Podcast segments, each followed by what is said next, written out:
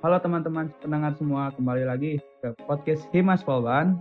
Podcast sejuta umat Sejuta cita dari masa ke masa. Himas Polban. Bersama saya Muhammad Saja Algifari dan kali ini saya membawa rekan saya nih. Boleh nih teh. Ya, perkenalkan nama saya Wilada Nisa.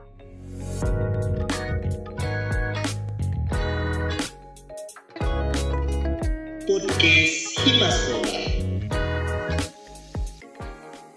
Sudah lama nih kita tidak menyapa kabar teman-teman pendengar podcast Himas Polban. Kabarnya sehat-sehat semua kan? Wah, tentu sehat ya, Kang Paza. Semoga kabarnya baik ya. Dengan cuaca yang lagi ekstrim, jadi perlu ditingkatkan kesehatan dan keselamatan juga untuk diri sendiri. Dengan kegiatan padat dan jadwal yang padat, kita juga pasti susah ya eh, untuk manajemen waktu. Jadi kita harus lebih ketat lagi nih menjaga diri kita sendiri supaya kita sehat juga ya. Betul, Kang. Nah, ngomongin tentang keselamatan yang harus disadari oleh diri sendiri nih. Nah, sumber kita hari ini juga akan memberikan nasihat-nasihat yang bisa memberikan kita rasa awareness terhadap keselamatan diri sendiri di pekerjaan ataupun di perkuliahan. Dengan banyaknya pengalaman tentu ya, pasti banyak cerita dan nasihat yang akan kita dengarkan ke depannya. Mungkin dengan itu tanpa lama lagi ya, yuk kita, sambut Akang Aswin Januar. Apakah Kang Aswin Halo. sudah hadir bersama kita? Halo, Nah, Kang. Gimana nih, Kang, kabarnya? Alhamdulillah baik. Gimana teman-teman semua yang sekarang masih di kampus nih kabarnya? Alhamdulillah juga Kang. Kita Baik. baik. Mungkin baik untuk teman-teman pendengar podcast Mas Polban nih. Narasumber kita hari ini adalah Kang Aswin Januar, merupakan alumni Teknik Sipil Polban angkatan 2009. Mungkin untuk lebih lanjutnya, Kang Aswin bisa memperkenalkan diri lagi ya, lebih lanjut. Supaya teman-teman pod Boleh, teman-teman pendengar podcast Simas Koban bisa lebih mengenal Akang nih. Boleh silakan, Kang. Kang Aswin. Oke. Eh, Assalamualaikum warahmatullahi wabarakatuh. Perkenalkan saya Sun Januar. Eh, saya alumni sipil Polban eh, angkatan 2009. Eh, program studi konstruksi sipil. Sekarang eh, saya sedang diamanahi eh, jabatan sebagai Site QHSM Manager di proyek Jalan Tol Ciawi Sukabumi Seksi 2 proyek punya PT Waskita Karya Persero Tbk. Mungkin segitu dulu lah ya perkenalan saya. Wah, keren banget ya Kang Aswin. Sebelumnya kita ingin lebih kenal lanjut Akang nih. Eh, Kita penasaran banget sih Kang eh, dari jabatan Akang sebagai Site Quality atau SQHSEM itu apa Kang? Jadi Site QSM Manager itu sebetulnya lebih ke bagaimana mengelola eh, sistem project sesuai dengan sistem eh, perusahaan ya. Di mana sistem perusahaan juga menganut terhadap sistem SMK 3 untuk di Indonesia ya. Lalu ada sistem ISO 9001 tentang mutu. Lalu ada eh, 45001 tentang K3 dan 14001 tentang lingkungan. Eh, mungkin itulah kalau misalkan eh, secara garis besarnya itu. Wah, kita lebih tahu ya, lebih tahu lanjut eh, apa sih itu S- SQHSEM. Tapi eh, kita juga penasaran sih Kang, apa eh, tugas seorang SQHSEM itu di sebuah proyek atau perusahaan itu teh apa Kang?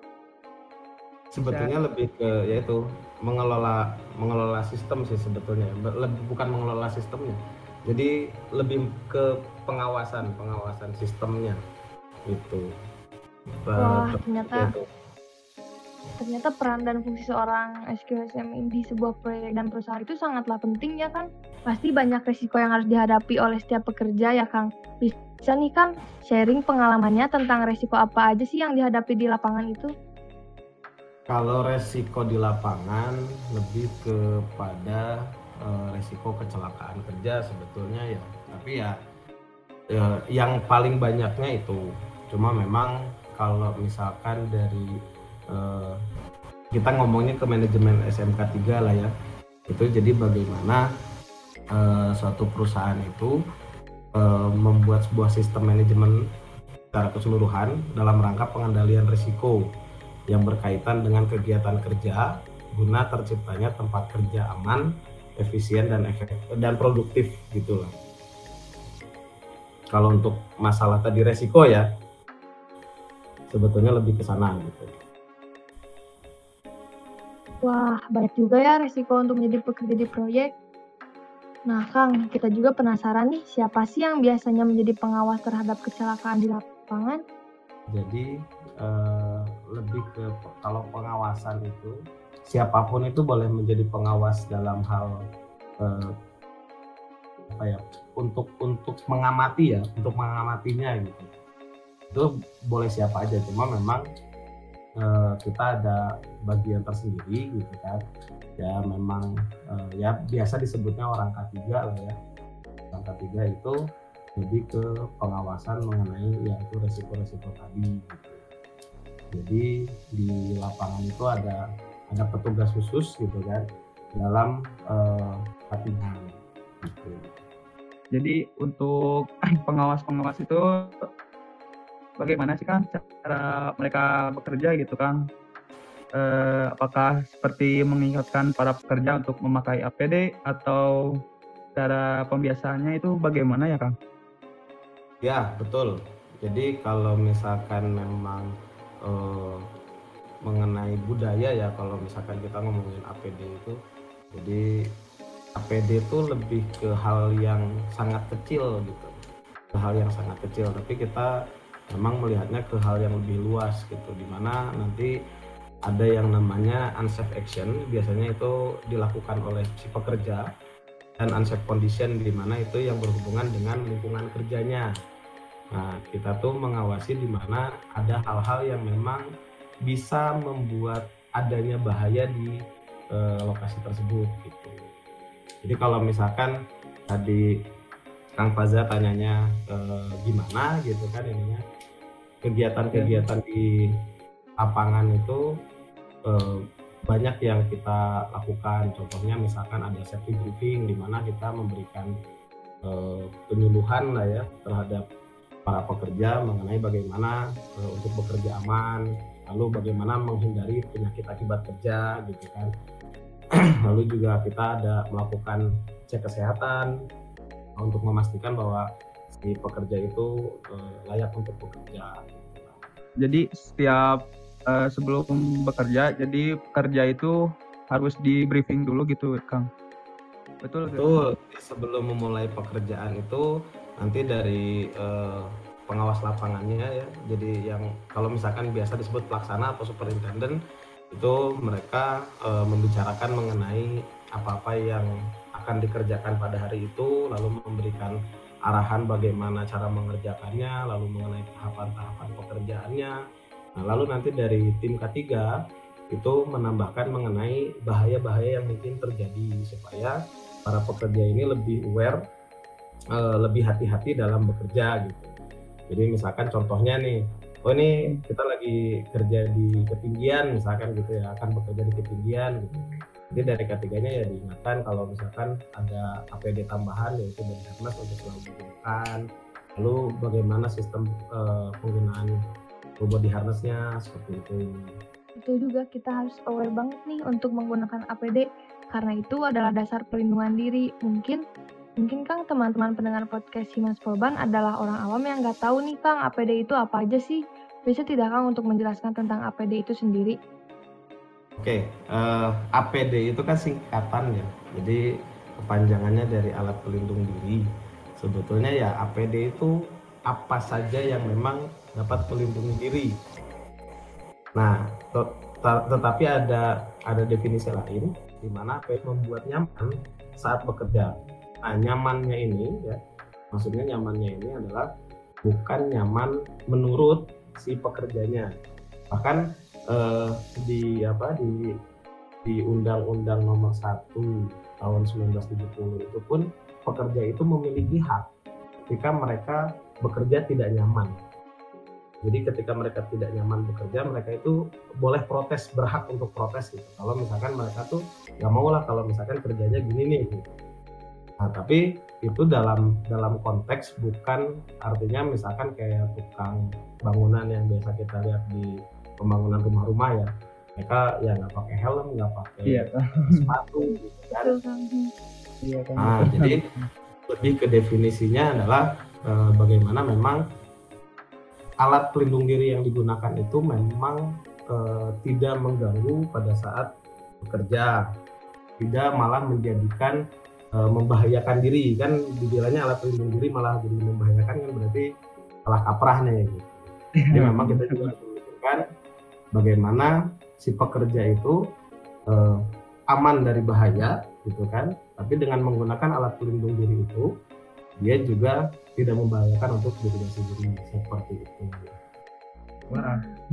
Jadi eh, APD itu mungkin untuk melindungi ya Kang ya eh, baik pekerja ataupun eh, pekerjaan di lapangan gitu Kang. ya Supaya kalau kalau APD itu terkhusus terhadap manusianya ya eh, manusianya ya Kang. Iya.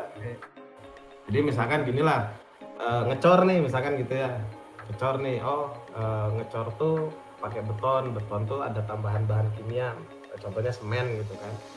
Eh, oh semen ini eh, bisa membuat kulit iritasi misalnya gitu.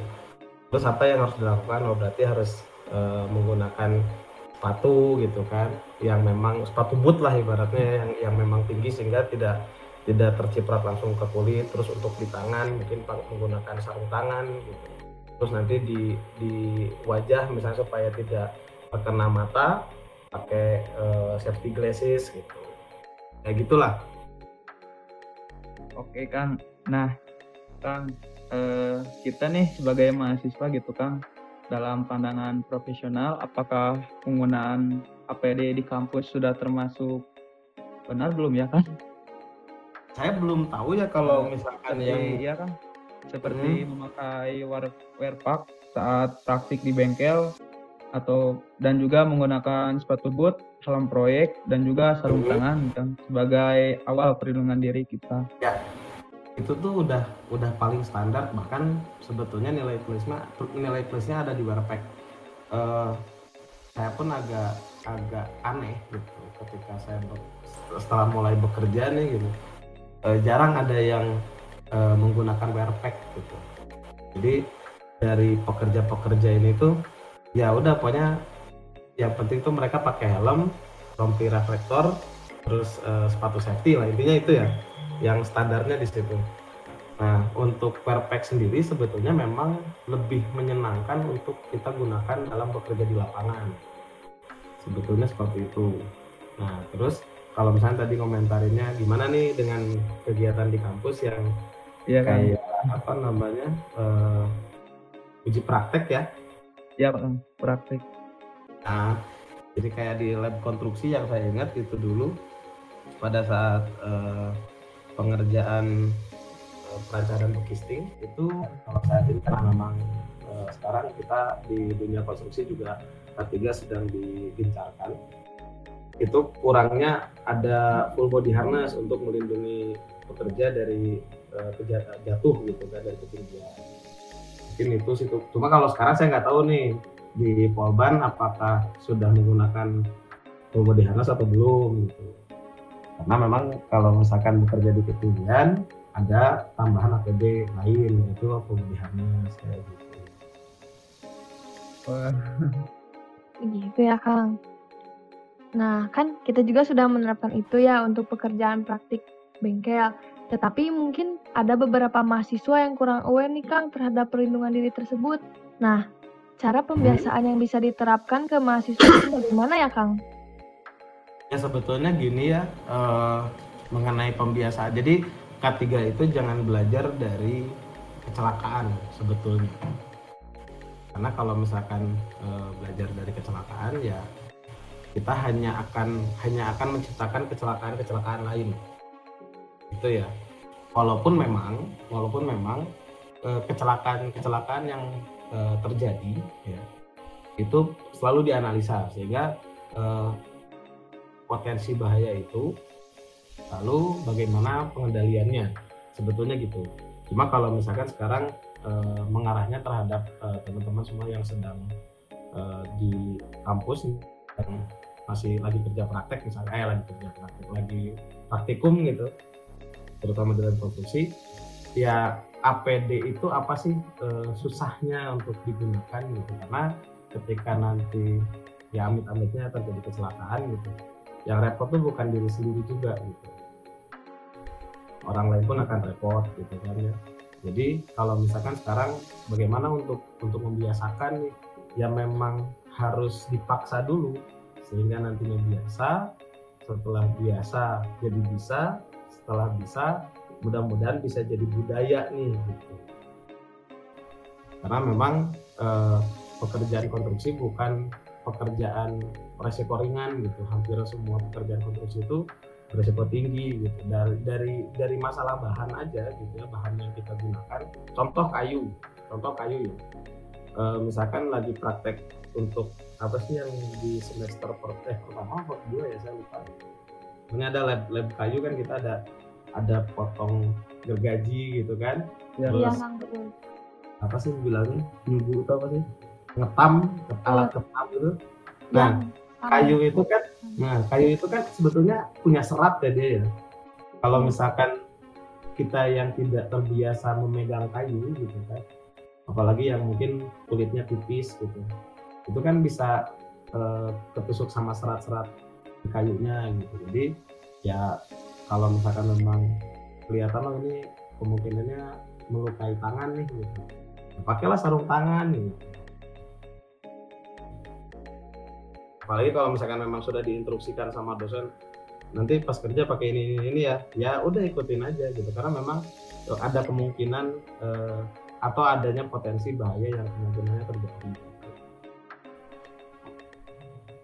Ini, Kang. Terus juga eh, jangan lupa buat harus fokus ya, Kang.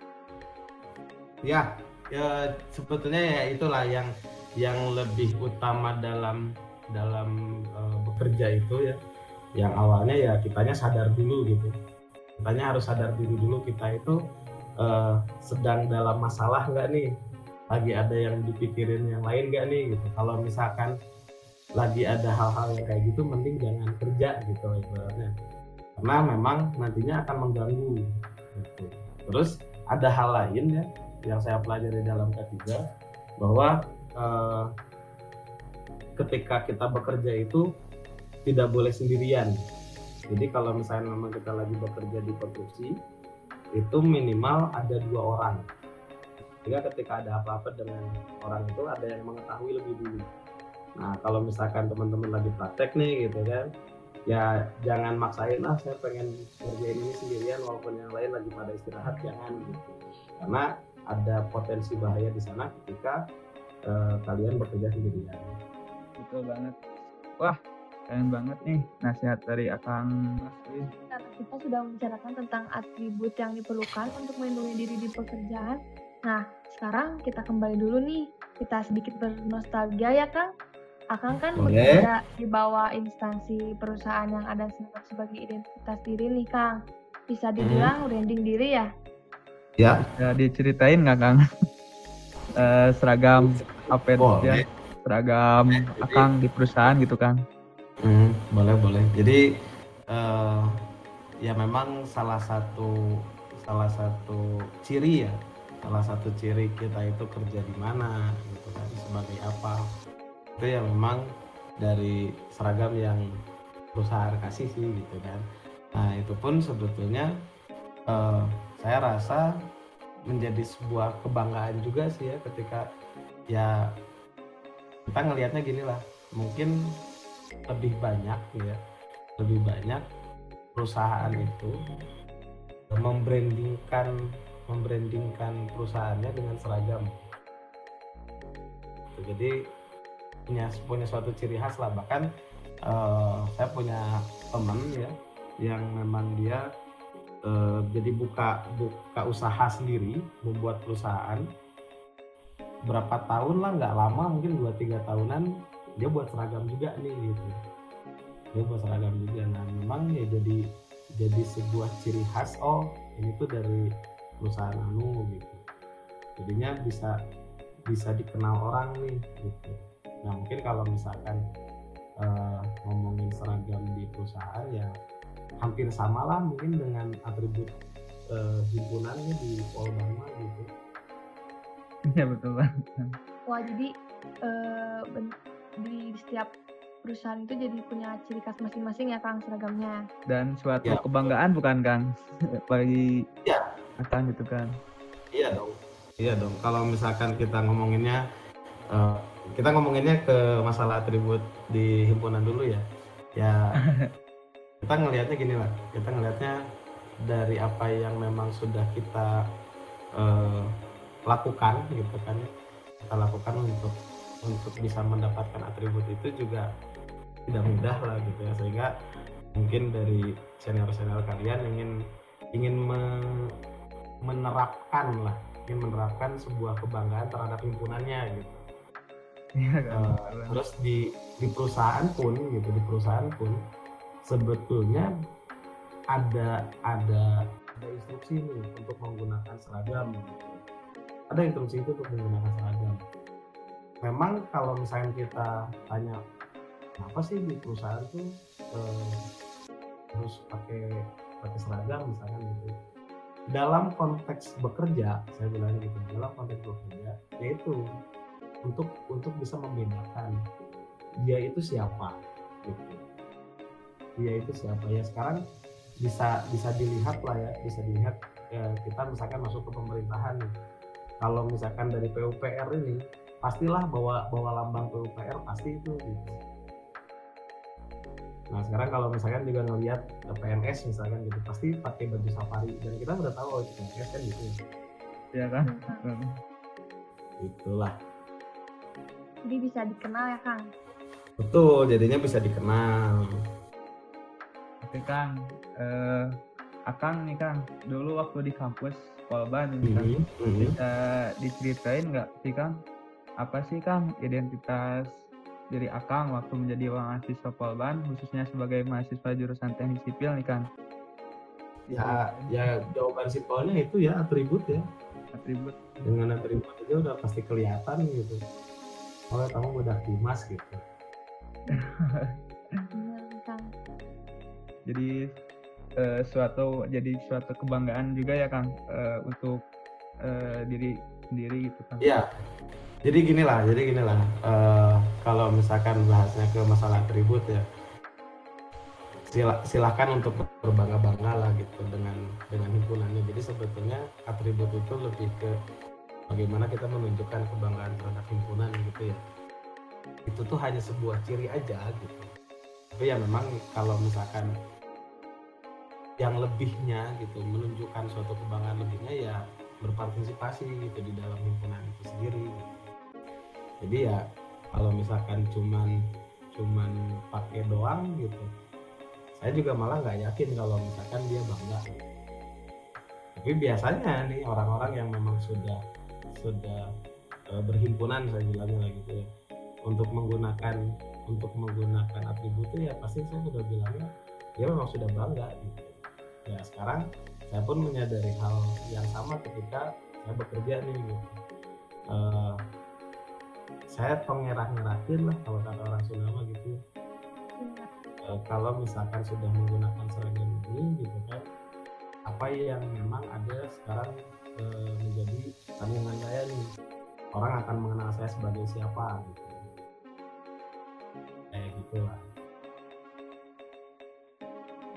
Nah sekarang jadi sekarang kan kita sedang nostalgia nih.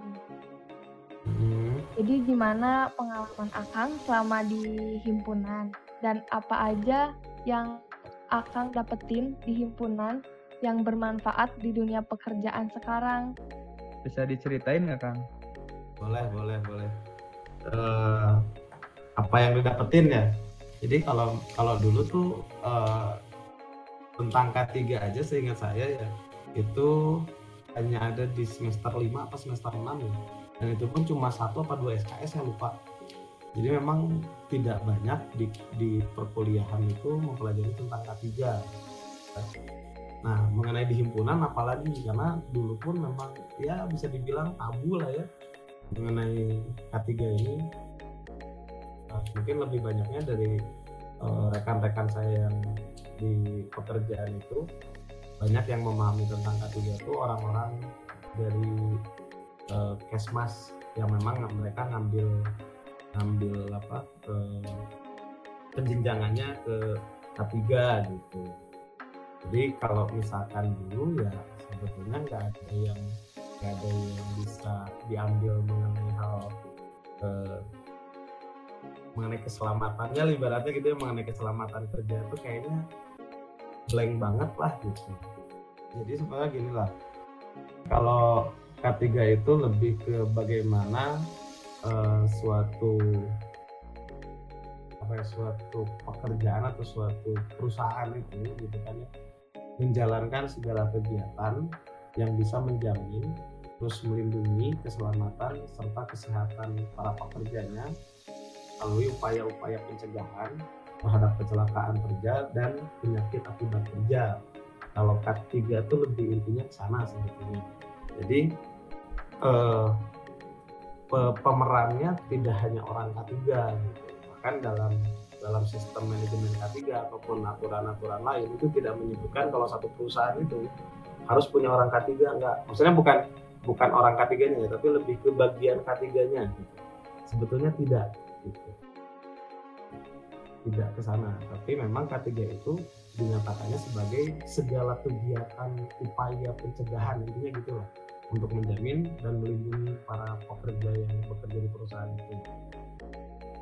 Gitu. Jadi uh, apa ya karena ngambil gampangnya mungkin gitu karena ngambil gampangnya biar ada yang berfokus terhadap kegiatan K3 ini divisi atau suatu bagian gitu uh, yang mengurusi tentang kegiatan K3 itu. Sebetulnya gitu. Baik Kang.